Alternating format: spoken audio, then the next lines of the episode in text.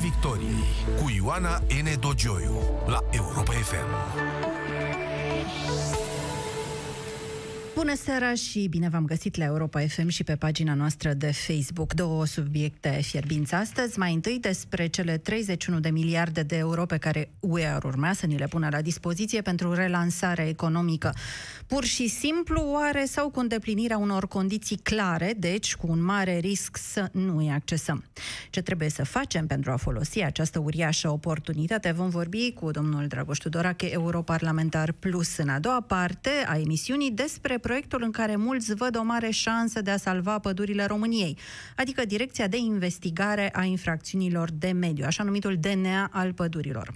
Vom vorbi cu procurorul Alexandru Codreanu de la Brașov, specializat în astfel de infracțiuni, dacă un asemenea parchet este cu adevărat necesar și în ce măsură proiectul de lege ajuns în fața votului final este cu adevărat unul benefic. Dar să începem, cum spuneam, cu fondurile europene. Bună seara, domnule Tudorache! Bună seara și bine v-am găsit. Și eu vă mulțumesc că ați acceptat invitația noastră. România ar urma să beneficieze de peste 31 de miliarde de euro fonduri europene pentru relansare economică, aproape 20 de miliarde vor fi nerambursabile, restul cu dobândă redusă. Suma aceasta despre care vorbim acum este una bătută în cui, este o sumă certă sau mai poate fi modificată? Ea mai poate fi modificată pentru că întreg planul de relansare, la fel ca și cadrul financiar multianual, rămân încă să fie decise uh, la nivelul Consiliului și apoi, bineînțeles, la nivelul Parlamentului. Deci ceea ce avem acum este o propunere din partea Comisiei. Deja e bine că s-a întâmplat așa uh, și ne bucurăm că cel puțin Comisia a răspuns uh, ambiției pe care noi, la nivelul Parlamentului, uh, am vrut să o punem în această dezbatere despre planul de relansare. Acum sperăm că și uh, șefii de stat și de guvern vor înțelege și ei, uh, la fel ca și noi, uh, această ambiție. Cum s-a ajuns la suma asta? Cum s-a făcut calculul? Înțeleg că România este una dintre beneficiarele de sume mari în, în contextul da, România european. este pe locul 6. Da. Uh, România este pe locul 6 după, după țări precum Italia, Franța, Spania. Deci uh, e o recunoaștere a a, să spun, poziției României în Uniunea Europeană, poziție pe care însă nu am exploatat-o suficient până acum. Nu ne-am manifestat ca al șaselea stat membru al Uniunii Europene, din păcate, dar la nivelul acestei alocări, să spun că s-a făcut această dreptate. Acum rămâne ca, bun, cu rezerva că vom avea această decizie a Consiliului European la un moment dat, Rămâne apoi ca noi să ne ridicăm la nivelul, la nivelul acestei ambiții. Prin poziție înțelegeți uh, suprafață, număr de populație, cifre, da, da, chestiuni da, statistice? Da, da. Din, ah. da, din păcate nu la nivel de greutate politică, pentru că la nivelul greutății politice până acum uh, nu am, nu am făcut suficient. Deci am primit o anumită sumă în funcție de niște chestiuni uh, statistice în care ne încadram. Bun, să zicem că, așa cum spuneți dumneavoastră, vor fi, vom rămâne la 31 de miliarde. În ce condiții poate România să acceseze această sumă? Pentru ce? Oh, pentru, uh, pentru aproape orice. Uh, din păcate, sau în fine, nu din păcate, să sperăm, timp mai este încă, uh, în primul și în primul rând, România trebuie să aibă o viziune foarte clară, un plan foarte clar unde să aloce acești bani. Noi, la nivel de plus, uh, am făcut deja o analiză și am făcut niște propuneri foarte limpezi. Pentru noi prioritățile sunt clare. În primul rând, e nevoie de investiții publice, e nevoie de sprijinirea sectorului privat, cu niște proceduri simplificate pentru a ajunge la acești bani și e nevoie să investim în oameni.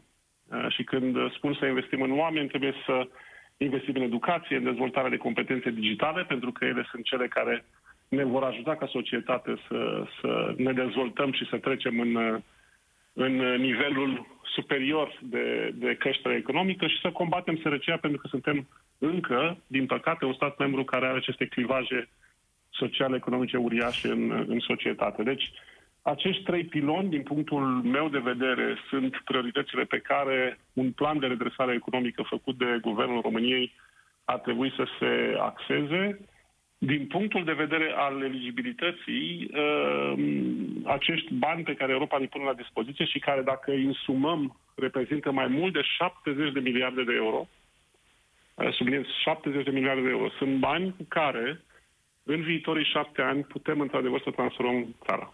Deci, concret, guvernul uh, trebuie să se ducă la Bruxelles cu o serie de proiecte pentru fiecare din uh, fiecare euro pe care îl va accesa din această sumă de relansare economică, da? Bineînțeles, bineînțeles. Deci uh, trebuie început cu o viziune strategică, aș spune, la nivelul guvernului și cu un plan strategic pe care guvernul trebuie să-l pune pe masă.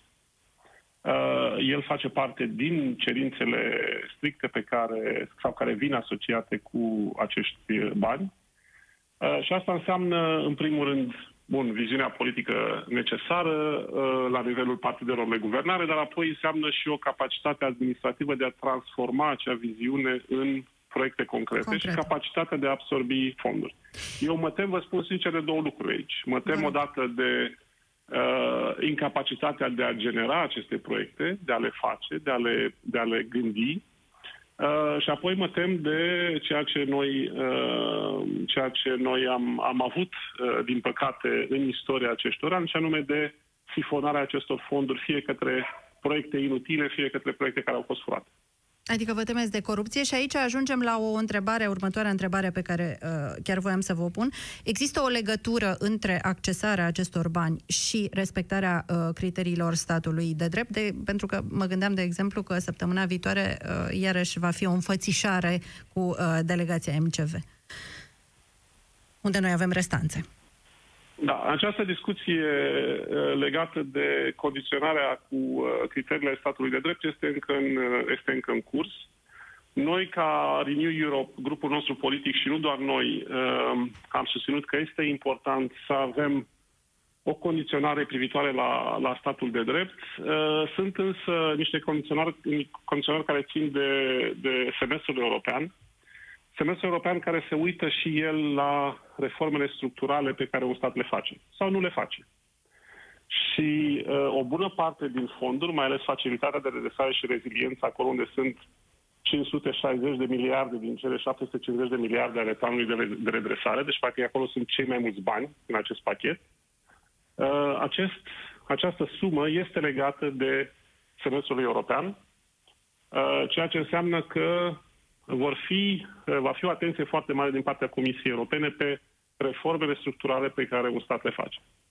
Și dacă un stat membru, România în speță, nu va reuși să uh, convingă asupra uh, reformelor, asupra modernizării societății, administrației, tot ce ține de funcționarea normală a unui stat de drept, atunci vor fi probleme în accesarea acestor bani. Deci este esențial să ne facem această uh, temă de casă Uh, pentru a putea să avem acces la această șansă de dezvoltare pe care Uniunea Europeană ne pune din nou pe masă. Uh, am mai trecut prin acest uh, film, să zic.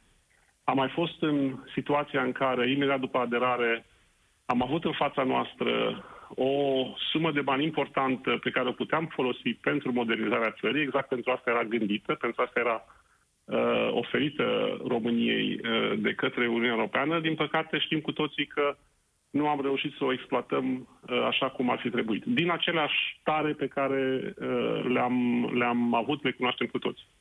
Uh, eu cred și sper că în acest moment societatea a înțeles destul din tot ce s-a întâmplat în acești 12-13 ani de la aderare și că atunci când vom vota în toamnă, vom vota un guvern și o majoritate politică care să poată să uh, facă acest lucru.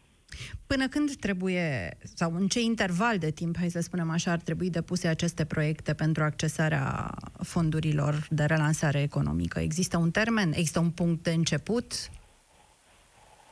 Punctul de început uh, din, ar, ar fi al altuier, dacă, dacă aș putea să spun așa. Păi dacă nu, suma nu e uh, fixată, pentru, mă gândeam că... Pentru, da, negocierile, eu nu mă aștept ca negocierile, inclusiv la nivelul Consiliului European, să meargă destul de repede. Uh, președinția germană are ambiția de a uh, finaliza negocierile în timpul mandatului său. Uh, noi sperăm să fie posibil, pentru că deja suntem întârziați în ceea ce privește cadrul financiar multianual, ar fi trebuit de fapt de mult încheiat. Deci, timpul rămas la dispoziție nu este lung. Noi am cerut guvernului încă de acum două săptămâni Uh, guvernului Orban să treacă foarte repede la pregătirea acestui plan, la pregătirea acestei viziuni. Ne-am oferit să ajutăm, să susținem, tocmai pentru că înțelegem importanța acestei viziuni și acestui plan pentru țară, dincolo de interesele politice partinice. Există... Uh, această ofertă rămâne în continuare valabilă, bineînțeles. Am înțeles. Vă reamintesc, uh, discutăm cu europarlamentarul Plus, Dragoș Tudorache, despre absorpția fondurilor pentru relansare economică. Există zone uh, predilecte pentru aceste, uh, pentru proiecte? Pentru că mă gândeam, mă refer la eligibilitate, pentru că Europa este acum, uh, are o orientare spre uh, uh, Green Deal, de exemplu. Vor fi proiectele de tipul acesta oarecum favorizate? Păi, mm, haideți să le luăm un pic pe, pe rând, pentru că sunt structuri diferite în cadrul acestui pachet financiar mare, fiecare are destinația, uh, destinația sa. Avem, în primul rând, facilitatea de redresare și reziliență, acele 560 de miliarde în total, uh, care sunt pentru tranziția către o economie verde, sunt pentru digitalizare și pentru tot ce ține de agenda digitală europeană. Știți că este una din prioritățile majore ale Uniunii Europene și sper eu că ar trebui să fie și uh, pentru România și să se regăsească ca atare în acest plan pe care îl aștept de la Guvernul României. Și pentru reziliență, uh, tot ce ține aici de, de zona de reziliență industrială economică, ceea ce a devenit acum relevant uh, după criza COVID. De asemenea, există un instrument, un buget suplimentar la politica de coeziune, ceea ce se numește REACT-EU, de 55 de miliarde, care va fi disponibil pentru toate statele membre dar va trebui să asiste mai degrabă regiunile Europei care au fost afectate, sau zic, să zic, cele mai afectate de măsurile luate pentru combaterea pandemiei, apoi 15 miliarde de fonduri suplimentare pentru programele de dezvoltare rurală. De asemenea, și aici e o chestiune foarte, foarte importantă pentru România, pentru că, din nou, România este una din beneficiarele principale ale acestui, ale acestui pilon, și anume Fondul pentru o tranziție justă, de 40 de miliarde, o bună parte din acești bani vor reveni României și ele, uh, acest fond este pentru a sprijini tranziția către economia verde, tranziția către ținta de 2050 de, uh, de neutralitate carbon. Um, și chiar în aceste zile avem o discuție, o dezbatere importantă în Parlamentul uh, European Uh, referitoare la cadrul pe care să-l dăm acestui fond pentru tranziție justă, rolul pe care îl are gazul natural în această tranziție, la fel și energia nucleară, lucruri foarte, foarte importante pentru România. Avem apoi un al doilea pilon, cel care privește stimularea investițiilor private pentru relansarea economiei, InvestEU, uh, un program care își dublează bugetul, ajunge la 30 de miliarde uh, și care privesc facilități de investiții strategice în lanțuri valorice esențiale de altfel pentru reziliență economică. Și aici, din nou, uh, referindu-ne la uh, ceea ce am învățat și uh, ceea ce trebuie să corectăm după criza COVID, un pachet important care se va adresa sectorului medical și mhm. farmaceutic. Va mai exista și un instrument de solvență de 31 de miliarde care oferă stimulente pentru companii Uh, tot la fel afectate de pandemie. Și apoi, în ultimul, uh, nu în ultimul rând, dar un al treilea pilon, cel care încearcă să consolideze noi instrumente uh, de gestiune a crizelor, RESCU, un mecanism de protecție civilă și ajutor umanitar, care se extinde cumva, are și o componentă de sprijin în vecinătatea Uniunii Europene, mai ales în Balcan și în parteneriatul estic, un lucru foarte foarte important și, uh, spuneam deja și mai devreme, un pachet special pentru un program european de sănătate cu un buget de 9,4 miliarde de euro. Deci, practic, e o, Uh, cum spuneam la început, banii aceștia sunt pentru, pentru foarte multe lucruri. Uh, ele pot sprijini investiții publice, uh, pot sprijini uh, sectorul privat uh, cu programe bine țintite de stimulare a antreprenoriatului, de stimulare a creării de locuri de muncă. Totul este... La fel cum Totul este Totul să știm să-i folosim. la dispoziția noastră, cumva. Exact. exact. Totul este la dispoziția noastră să știm să-i folosim. Uh, Europa începe să-și uh, revină inclusiv prin acest uh, pachet mare de relansare. Peste câteva zile, mai precis pe 14 iunie, acordul Schengen împlinește niște ani frumoși, 35 de ani, dar este încă un pot prea îndepărtat pentru noi. Cât de îndepărtat? Cum se văd acum lucrurile? Eu sper nu foarte îndepărtat, deși lucrurile rămân în continuare în aceeași zonă în care o știm, uh, pe care o știm de, de, de câțiva ani buni de zile, um, cu suișurile și coborâșurile pe care, uh, cum spuneam, le știm și le-am discutat în, în numeroase rânduri. Pot să vă spun că chiar astăzi dimineață am avut un, am participat, am organizat de altfel un, un webinar pe această temă la Parlamentul European, uitându-ne cumva și la la ceea ce s-a întâmplat mai puțin bine, uh, inclusiv în aceste luni de carantină la nivel european, uh, dacă ne-am uitat la modul în care statele membre au uh, impus controle interne, dar bineînțeles că ne-am uitat și la viitorul Schengen și am discutat, printre altele, și de lărgirea spațiului Schengen, poziția mea și de altfel a, a întregului grup, a tuturor colegilor mei care au participat în această discuție, fiind că uh, e timpul politic ca România și Bulgaria să intre în Schengen cât mai repede, pentru că pur și simplu din, din punctul de vedere al simbolului pe care Schengen îl reprezintă pentru cetățenii europeni, nu ne mai putem permite să lăsăm uh, alți cetățeni europeni cumva uh, să aibă un, un dublu tratament. Bun. E timpul de uh, mult, asta știm, am tot discutat despre lucrul acesta, condițiile tehnice sunt de mult îndeplinite, noi avem o problemă cu respectarea unor standarde politice și ale statului de drept. Uh, Așa cât este. de aproape suntem în acest moment, totuși revin la faptul că noi avem un MCV pe masă, ale cărui condiții nu sunt respectate și în ultimii ani au fost rapoarte slabe rapoarte problematice. În continuare avem acel SIJ care încă există și a cărei desfinț- a că, uh, secția cărei desfințare este cerută deja de 2 ani de zile. Da, da, din păcate așa este. Uh, din păcate suntem, uh, suntem victimele, dacă e să căutăm, uh, dacă vrem să ne victimizăm, nu trebuie să ne uităm foarte departe, trebuie să ne uităm la noi în Nograd, din păcate. Uh, Uh, și la incoerența la guvernare și uh, politică pe care am avut-o în uh, ultimii buni ani, în acești 10 ani de cât suntem cumva blocați în această paradigmă politică. Um, au fost multe momente în care eram aproape, uh, din punct de vedere politic, să, să deblocăm situația și de fiecare dată se întâmpla câte ceva. Se întâmpla câte o miercure neagră, câte o marță neagră, câte o noapte, câte o uh, câte un moment în care, practic, uh, factorul politic de la București demonstra că nu este consecvent pe respectarea statului de drept, că nu este consecvent în angajamentele politice. Și acum semnalele sunt... La momentul aderării. Acum semnalele de la acest guvern, în primul rând, sunt uh, tranzitorii, pentru că sentimentul meu este că, și din păcate nu doar al meu, este că suntem prinși de 8 luni de zile după guvernarea dezastroasă PSD, suntem prinși într-un fel de tranziție continuă. Uh, și, din păcate, nu știu cât de mult convinge această tranziție la Bruxelles. Eu sper, deși vă spun sincer că nu am uh, informații uh, concrete în acest sens, ca uh, guvernul acesta să fi făcut un efort concertat în plan diplomatic, în plan instituțional european, pentru a tranșa cât mai repede această discuție cu privire la MCV, în primul rând, și la Schengen. Mi-aș dori să o fi făcut, cum spun eu, n-am, n-am simțit încă acest lucru, dar e nevoie de un astfel de efort.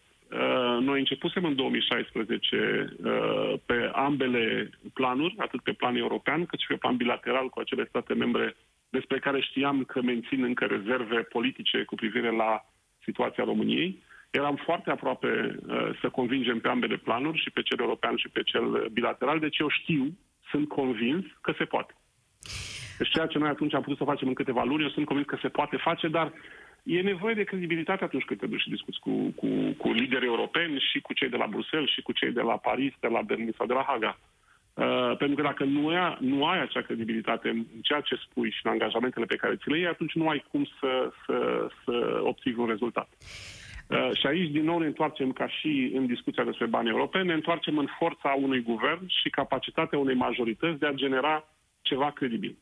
Pentru... Uh, de a avea știința de a avea știința de, de, și, și, și puterea de a, de a uh, pune un argument pe masă. De a ne apropia de european. podul cel îndepărtat. Vă mulțumesc de foarte mult. De pod, exact.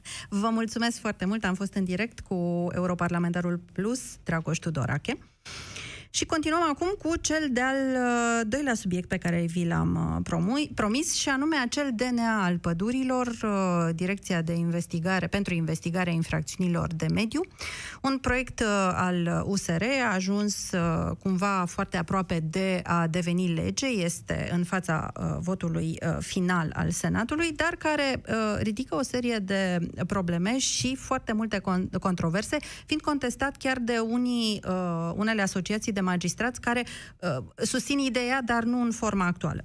Și este motivul pentru care uh, l-am invitat în uh, Piața Victoriei astăzi pe procurorul brașovean uh, Alexandru Codreanu, care anchetează asemenea infracțiuni de mediu și care acum uh, dau din casă într-o discuție anterioară îmi spunea că după ce a fost uh, ani de zile procuror criminalist, a constatat că aceste infracțiuni de mediu au uneori o complexitate cu mult mai mare și um, sunt mult mai greu de anchetat decât unele uh, cazuri de omor. Bună seara, domnule procuror Codreanu! Bună seara! Este sau nu este nevoie, din punctul dumneavoastră de vedere, de un DNA al pădurilor, de această direcție de investigare a infracțiunilor de mediu? În principiu, proiectul în sine este un proiect uh, ambițios. Uh, numai că area de competență materială extrem de largă, căci dacă ne uităm în proiectul de lege, vedem că această preconizată structură ar trebui să ancheteze infracțiuni de mediu uh, în aer, apă și uscat, adică un fel de sil al uh, parchetului. Uh-huh. Uh, el în sine fiind un proiect ambițios, uh, a ajuns uh, după un amendament în Camera Deputaților să nu mai poată fi creditat cu o structură de procurori și uh, specialiști și polițiști care să poată duce la bun sfârșit uh, o, asemenea, o asemenea muncă. Uh, astfel, dacă ne uităm în uh, proiectul inițial, am, am, am fi văzut că numărul maxim de posturi ar fi fost de 295 de procurori, poate un pic exagerat, uh, dar în amendamentul, în, după amendamentul uh, din Camera Deputaților s-a ajuns la uh, o schemă de minim 10 procurori care poate fi suplimentată doar prin hotărâri de guvern cu avizul conform al Consiliului Superior al Magistraturii. Adică se pun, două, se pun doi pași birocratici în fața, în fața unei scheme care se depășească cei 10 procurori. Bun, și cum, ar trebui, de...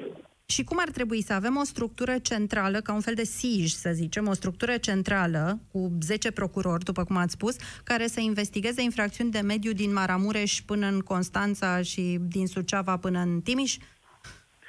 În mod evident că o asemenea structură ar fi completamente ineficientă. Uh, eu nu pot să-mi dau seama care este, care, sunt rațiu, care este rațiunea din spatele unei astfel de gândiri politice uh, ca să blochez 10 procurori la București și este evident că infracțiunile din Maramureș, din uh, centrul țării și așa mai departe vor rămâne, vor rămâne în mod cert neinstrumentate. Deci ceea ce îmi spuneți acum, că așa cum este, cum a ajuns acest proiect de lege înaintea votului final, deci așa cum a ieșit din Camera Deputaților, el mai mult ar putea să strice decât să ajute.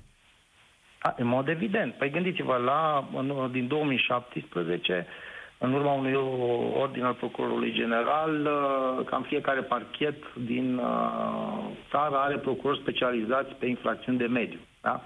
Numai la parchet de pe lângă Tribunalul Brașov am fi doi. Deci lasă la o, la o singură structură de parchet. Înmulțiți cu numărul de parchete din țară și o să vedeți că actualmente uh, numărul de procurori care se ocupă de infracțiuni pe mediu este cu mult mai mare decât schema preconizată pentru astfel de structură.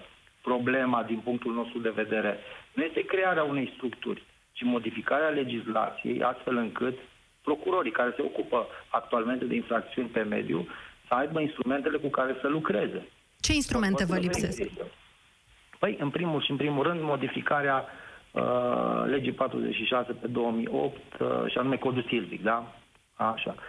Uh, în al doilea rând ne lipsesc, ne lipsesc instrumentele de ordin tehnic. Uh, nici până ziua de astăzi nu avem, de exemplu, o dronă care, sunt, care ne-ar fi ajutat foarte mult în uh, instrumentarea unor astfel de cauze.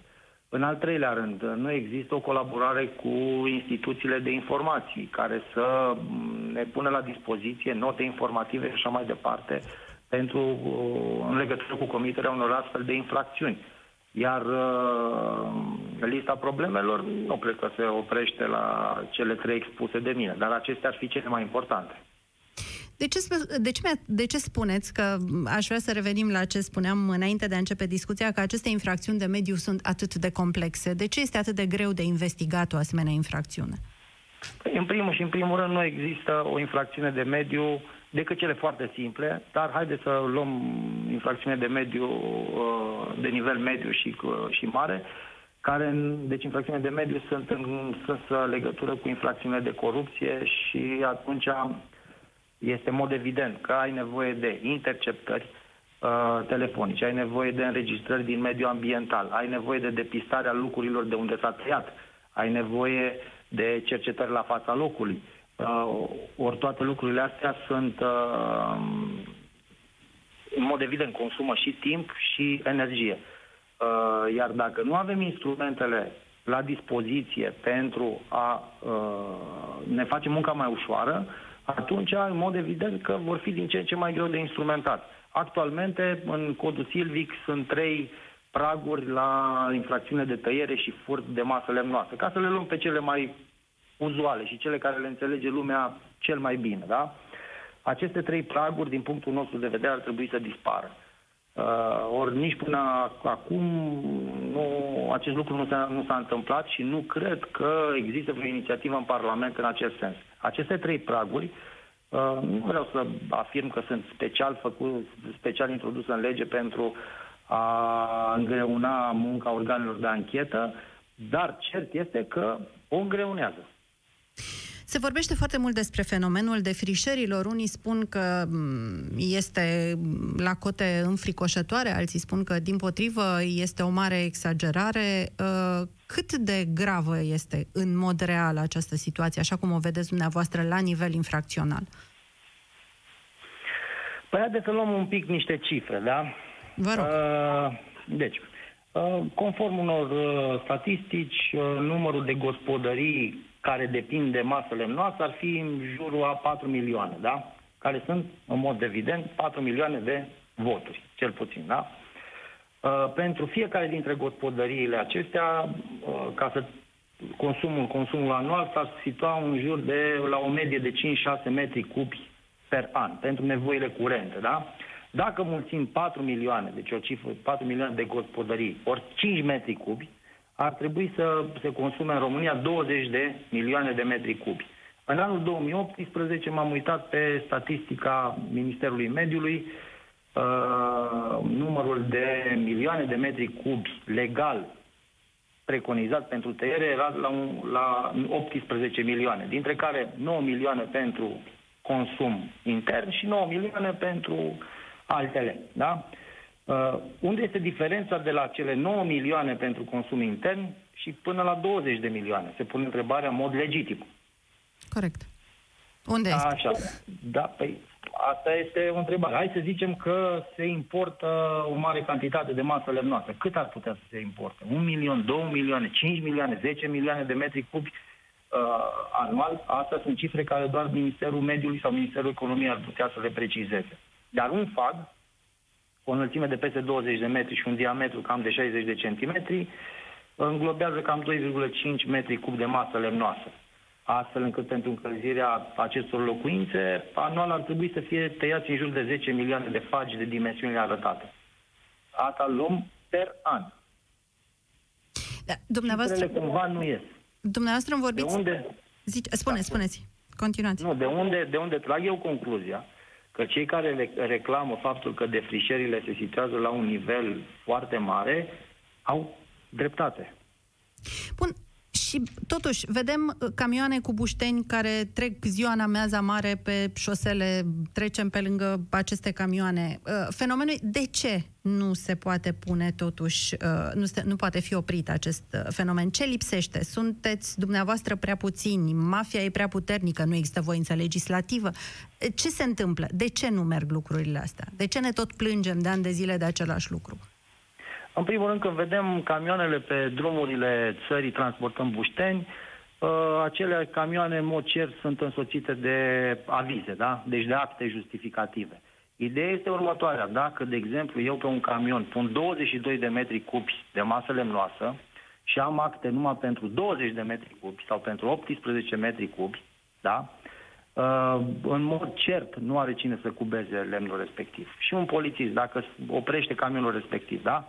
Sunt curios cum o să cubeze masa lemnoasă din, din interiorul tra- acelui transport. Nu are, nu are mijloace, nu are cunoștințe necesare. Nu, ca să cubezi materialul lemnos, îți trebuie o, o serie de, de uh, tehno, o tehnologie întreagă, da? Trebuie uh, dat uh, lemnul jos ca să fie cubat la virgulă și apoi uh, măsurat. Cine, o să, cine face acest lucru?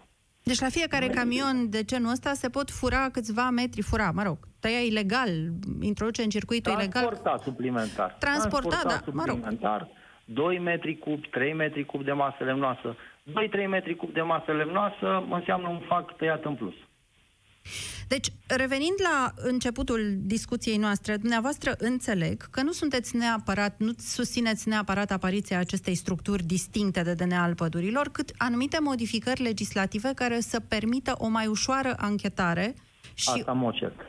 și mai ales o, o dotare. De... Îmi spuneați de curiozitate, îmi spuneați că e nevoie de, aveți nevoie de o dronă, plângeți după o dronă. Uh, cât costă o astfel de dronă? Care ar fi investiția extraordinară a statului român într-o astfel de dronă la Brașov, de exemplu? Nu pot, să vă, nu pot să vă dau o cifră, pentru că dacă n-a existat nicio preocupare în a se face vreo licitație în acest sens, atunci, în mod cert, este că o cifră nici, nici măcar nu s-a pus în discuție să se... Bun, discutăm de ordinul de zeci de mii de euro, sute de mii de euro, nu știu. Un ordin pot de să vă- mărime, la mă Da. gândeam la el, nu la, la o sumă În fixă. mod, nu, sute de mii de euro este exagerat. Deci ar fi vorba În mod de cert, nu. Zeci, de nivel de zeci de mii de euro o investiție ca să Zeci de faciliteze... mii de euro mă îndoiesc că ți-a- a- s-ar atinge totuși zeci de mii de euro. Ideea este că ar trebui să existe și un tehnician, pentru că o astfel de dronă nu o ridic eu în aer, fiind uh, necesare, necesare îndeplinirea unor condiții. Atunci uh, avem nevoie și de un specialist care să manevreze una, o astfel de aparatură. Dar în orice caz nu un capăt de lume. Vă mulțumesc foarte mult, domnule Cu plăcere. procuror Alexandru Codranu. Dragi prieteni, ne oprim aici și ne oprim pentru mai multă vreme, pentru că ne vom reauzi abia în uh, septembrie, sper eu, sănătoși și voioși într-un nou sezon al Pieții Victoriei, dar și pentru orice situație care va cere o ediție specială, pentru că Piața Victoriei rămâne alături de voi chiar uh, din vacanță. Să aveți o seară frumoasă, să aveți o vară liniștită, să vă mențineți sănătoși și să ne reauzim cu bine. Piața Victoriei cu Ioana N. Dogioiu la Europa FM.